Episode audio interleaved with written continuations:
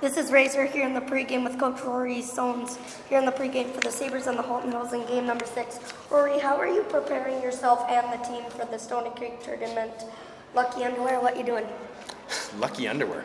Yeah. Absolutely. And socks. Yeah. Lucky Lucky socks. I got underwear and Toronto socks. Maple Leaf socks that I'll be wearing. Okay. What are you what what are your expectations for the boys in the Stony Creek tournament? That we work hard every game. That's we uh, hard work. Hard work beats talent. So we've got to work hard to, to be able to compete in our games. Are you growing a pe- playoff beard like uh, Joe Thornton and Brent Burns? not yet. No, not not yet. yet. I will though. okay.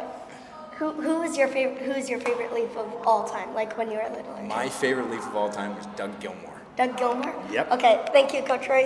That was the pregame talk with Coach Rory Sloan's here for game number six, Flamborough Sabres take on the Holt Mills Thunder.